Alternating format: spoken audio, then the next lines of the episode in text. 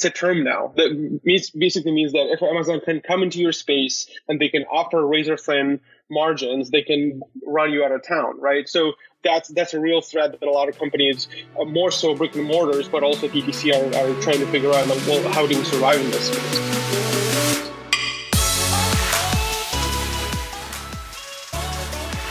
Hey, I'm Blake, and this is the Content Plus Commerce podcast, presented by Engine e-commerce, the only podcast for people building successful online stores. From agency life to being a lone freelancer, we'll be bringing you weekly content full of best practices and in the trenches advice. Hey, this is Blake back with another episode of Content Plus Commerce from Engine. Uh, today I've got Yuri Krot of the New Normal Agency with me. How are you today? Doing good. Thanks, Mike. Awesome, awesome. So to get started, uh, first off, give me a little bit of background on like maybe like your professional history, the new normal agency, and how you guys get started, and then walk me up to today. Sure. Um, I've been in the agency world since pretty much since the start of my career. So I started in 2008. I worked for a development company, and then after five years working with them, um, I sort of had a what I like to describe as a early midlife crisis. Um, I wanted to see what what I'd be able uh, to build. Uh, so me and my buddy Alex, we started the company New Normal with uh, with the goal of, of building a SaaS product and and custom e-commerce implementations. And since then, we've been able to do real well. You know, so some of our biggest customers were you know Amazon and Southwest Airlines and Gates Foundation. Uh, but a lot of the businesses, uh, we like to work with a lot of innovative startups which have innovative ideas and, and present challenges technically. That's the kind of work that we love to do. Fantastic. That's really good to hear.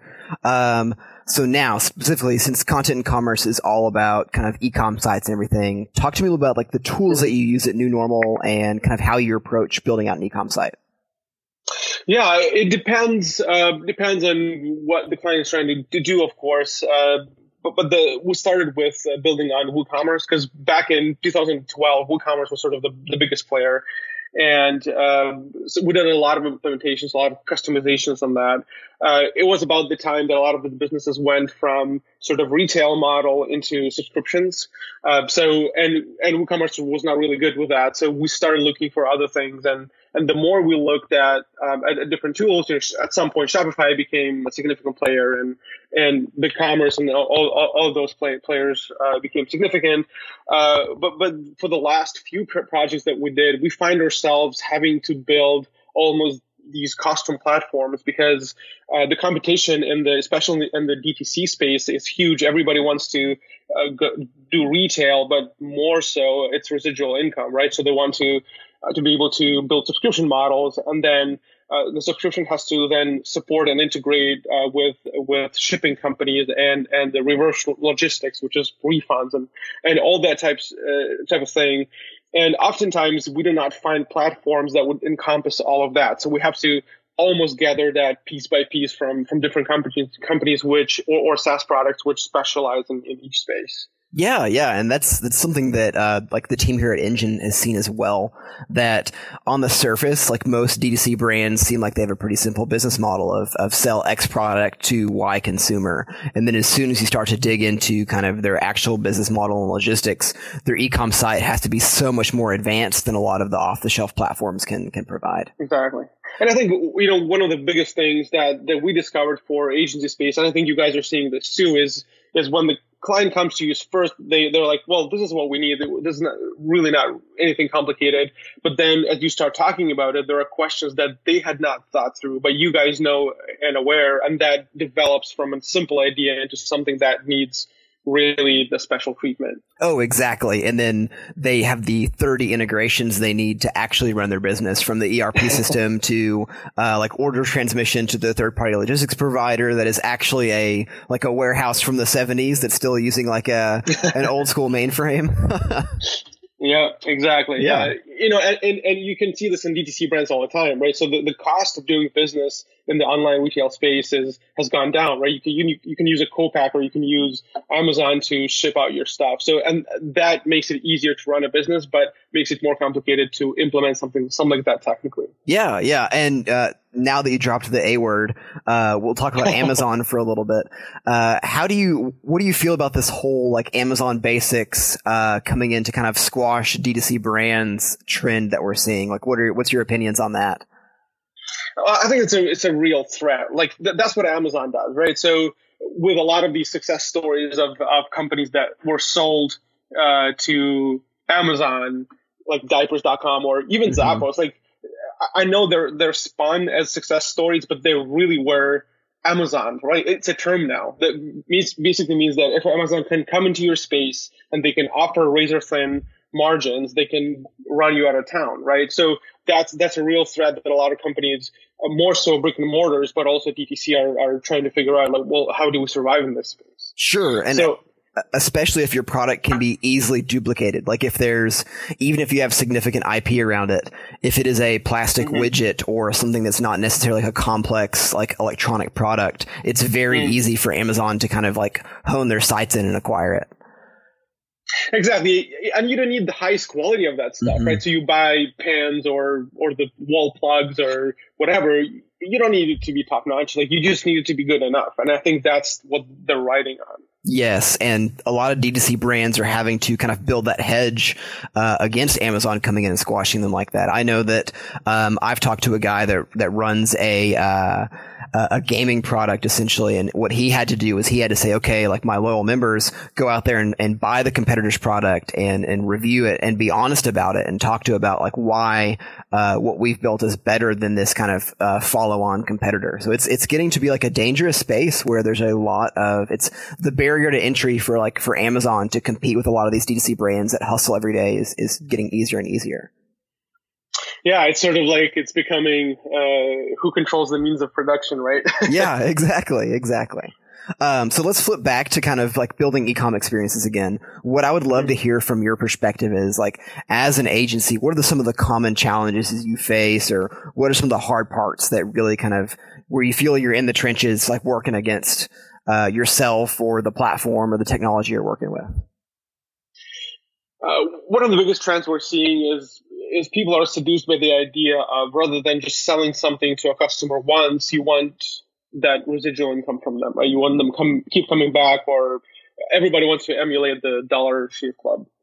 Um, but what we find is that there's not enough um, education or understanding around what it takes to actually go from uh, a simple online retail business into uh, into subscription, right? So uh, we, we did several implementation subscriptions, and one of the biggest things that we're seeing is um, the companies want to remain flexible in what they offer. So we had this experience with um, a company that was um, selling coffee, and they and they were um, they were getting people to sign up for a coffee club, but they wanted to allow people to uh, change their order every month. So th- this year, this month, you want to get Brazilian and Sumatran, but next uh, you want to get something else, right? And and the price would change. So um, in, so on our first run, we had to do a real convoluted system where if the if the customer changes the order, then the price has to change. So we have to regenerate the order and then send different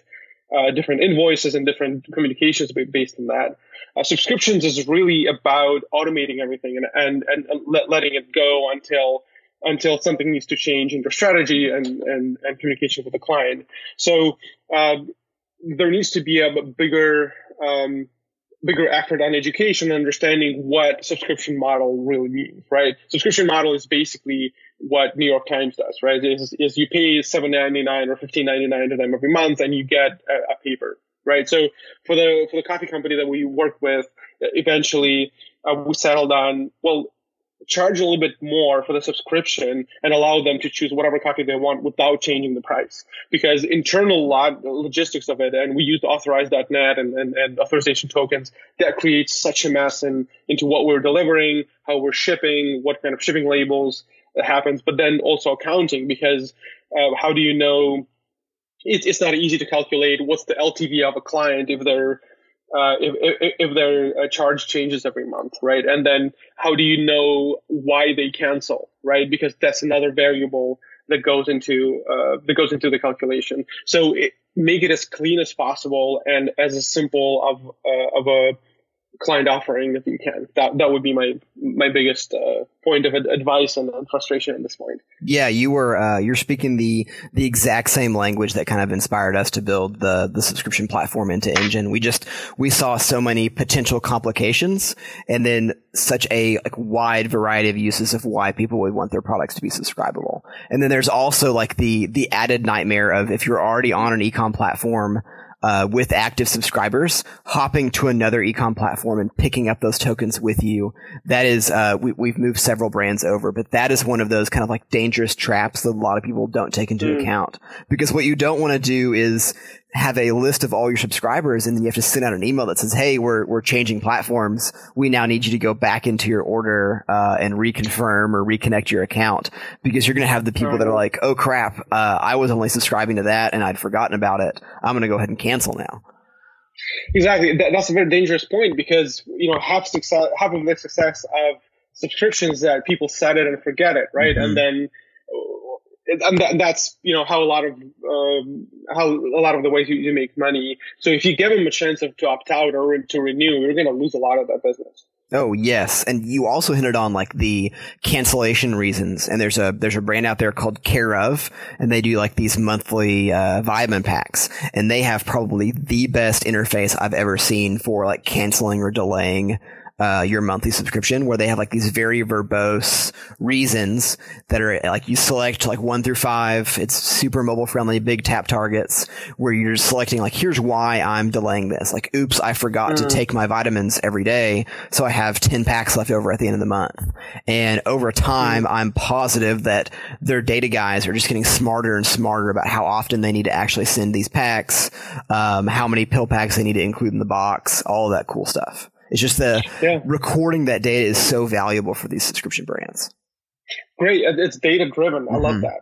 You know, I have a, another example of this. I think Audible does it real well. I've, at some point, I've accumulated so many points, and there's only like you can have six maximum. So I wanted to cancel. And they're like, "Well, why are you canceling?" And one of the reasons was mine, which is you have to, I have too many points. I cannot, cannot use them. So I'm just paying you $15 for nothing.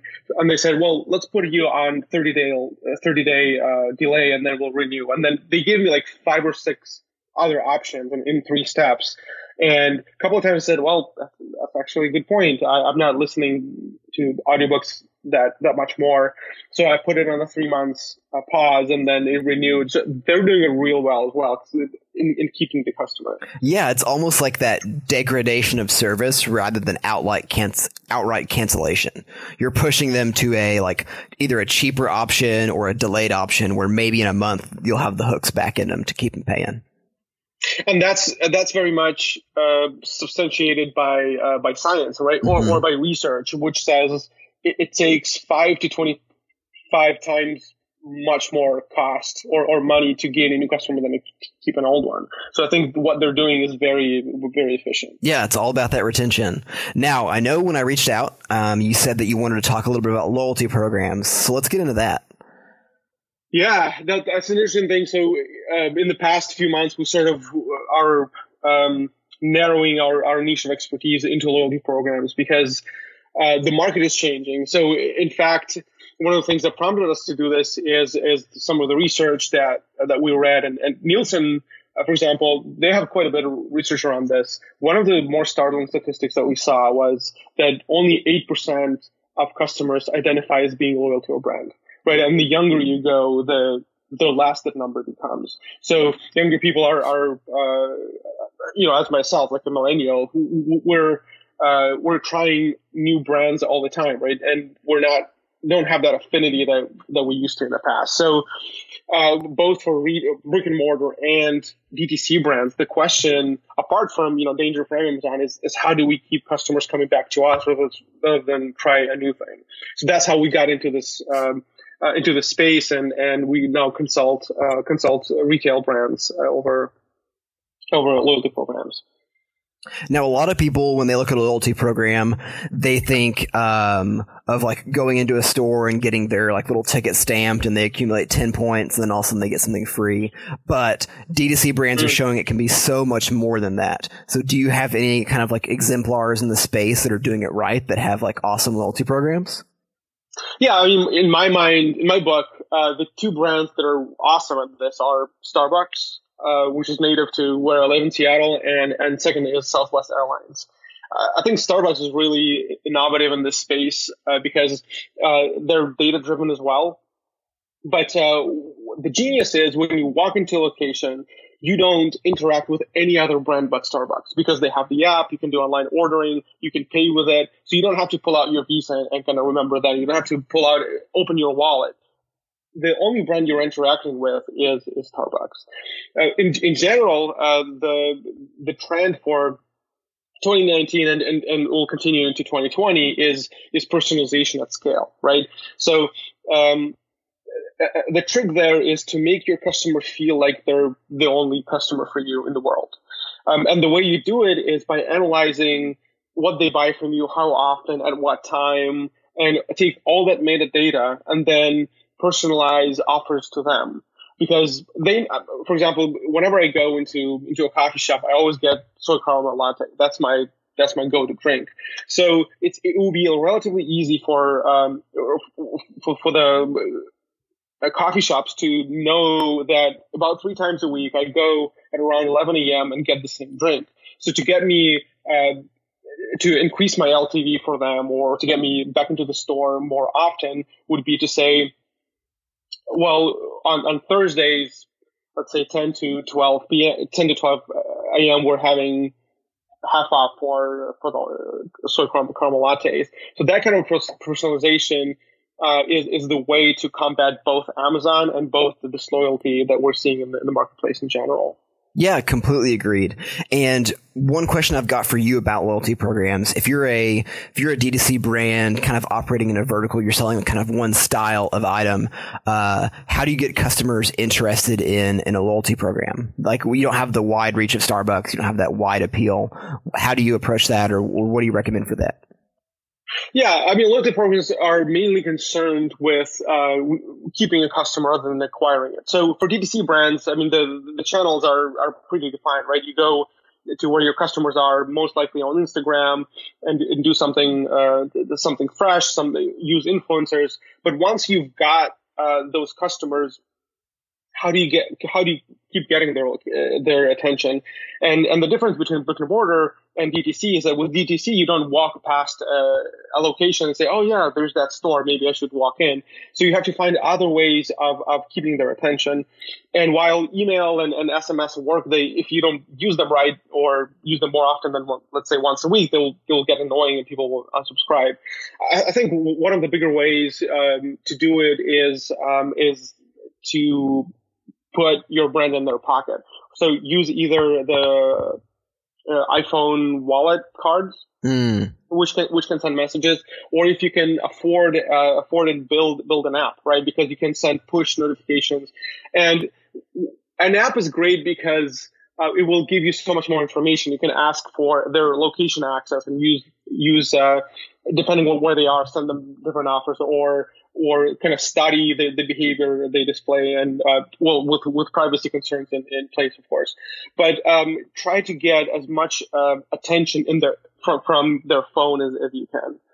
Um, and another great thing that, that can will come out of it in the in the nearest future I think is is once you figure out what else is important to your customers then you can market to that and it will create uh, this uh, this uh, what's called um, an emotional attachment or emotional loyalty. So, for example, um, I'm a I'm a customer of Amex uh, Amex Platinum card, and they have figured out this real well. Because apart from just selling me the card, they also say, well, we'll give you access to uh, to your airport lounges. We'll give you access, free access to internet on the plane and stuff like that. So, once once you know who your customer are and what they care about beyond your value prop. That's a huge boost into into them remembering your brand and and responding positively to to the messages you send. Yeah, completely agreed. We've got a uh, we have a brand on Engine actually that's like a sportswear lifestyle brand, and they're using a hybrid of a influencer and loyalty program where they actually kind of have a, a college rep program that each of them mm. gets their own kind of unique discount code, and then they're driven to make sales through that discount code where they can kind of rank up in this uh, influencer program and eventually earn like stickers and free gear and like a rep badge and all that stuff. So it's this very interesting play that's kind of halfway in between direct influencer and loyalty programs. So they went after kind of those small mm. pond college influencers that are uh, that are right in their target market. Didn't go after the big guys that cost ten thousand dollars a post, but instead went to like right to their audience created lifelong fans mm. that are now like monetarily incentivized to build more fans. And that's what I love. I think that's the future. Is is Amazon is not that agile anymore, right? So once once these brands are, are smart about smart about marketing and then can figure out niches um, in, um, in in the social fabric where they can insert themselves and naturally and and provide value and make it interesting for influencers and for the buyers. That's what's going to allow them to win over the you know behemoths. Yep, for sure. So last question before we wrap this up. Where do you see the ecom market going over the next year and a half, two years? So we're in this huge wave of like well branded, beautiful, trendy DC websites. That's obviously going to continue. What do you think is going to be something interesting that might catch people off guard? Um, I think DTC will grow a lot, right? And some DTC will figure figure out that they will need to have physical location. I, I, think that's that's interesting, and a lot of not a lot of people are, are expecting that. But um, at some point, I've seen this with uh, with my favorite coffee company in Seattle, which is uh, which is Storyville Coffee. Is they started as, as purely direct to consumer and and subscription model for, for coffee, but then they they said to really make our brand recognizable, we need locations. So they opened up like five locations um, in the city. I think at some point it all has to come back to analog right? Because there's so much noise in the online. There, there's there's only so many ways to communicate there uh, and stand out. That at some point, if you're successful enough, you're recognizable enough, you will want to give them an experience. So um, a friend of mine is is uh, has started an experience company with, with a similar goal of, of trying to helping uh, help uh, retail businesses. And what we're what in talking to him, what I'm what I'm seeing as well is that a lot of these brands who just sell retail are starting to provide these experiences to their customers to solidify uh, their brand in their minds. I, I, know Lululemon actually is building a flagship store in, in, a Chicago mall where it's only one floor of their uh, merchandise, but the other floor is a restaurant. There's a there's a gym, and with the idea that when you want to experience our brand, it's all about emotion and what you can do and what this brand means represents to you in, in your head. So I think experiences and going offline for some of the DTC brands is going to be uh, is going to be what's uh, what's next year is going to bring. Yeah, it's this concept of like experiential retail where a brand that was born online that maybe kind of cut their teeth on pop-up shops now starts to create these permanent pop-up shops where you can go to actually kind of live and breathe a brand. I mean, Casper has like the the nap pod uh, mm. like traveling car now. I know that like, I mean, like, look at like Lush. I mean, they're not necessarily born hmm. online, mm. but like you go in there and it, it feels like an experience. It feels like something more than just buying soap. So it's that emotional mm. connection with the brand that's going to have them coming back, whether it's on their phone or back into the store.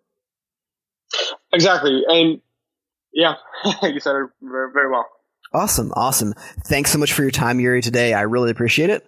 Uh, looking forward to hearing more uh, big things, good things coming from New Normal. Oh, thanks. Yeah, thanks for having me. It was fun. Thanks for listening. If you like the show, make sure you subscribe. Also, if you'd like to talk to Engine about our agency partner program, then visit enginecommerce.com slash agency.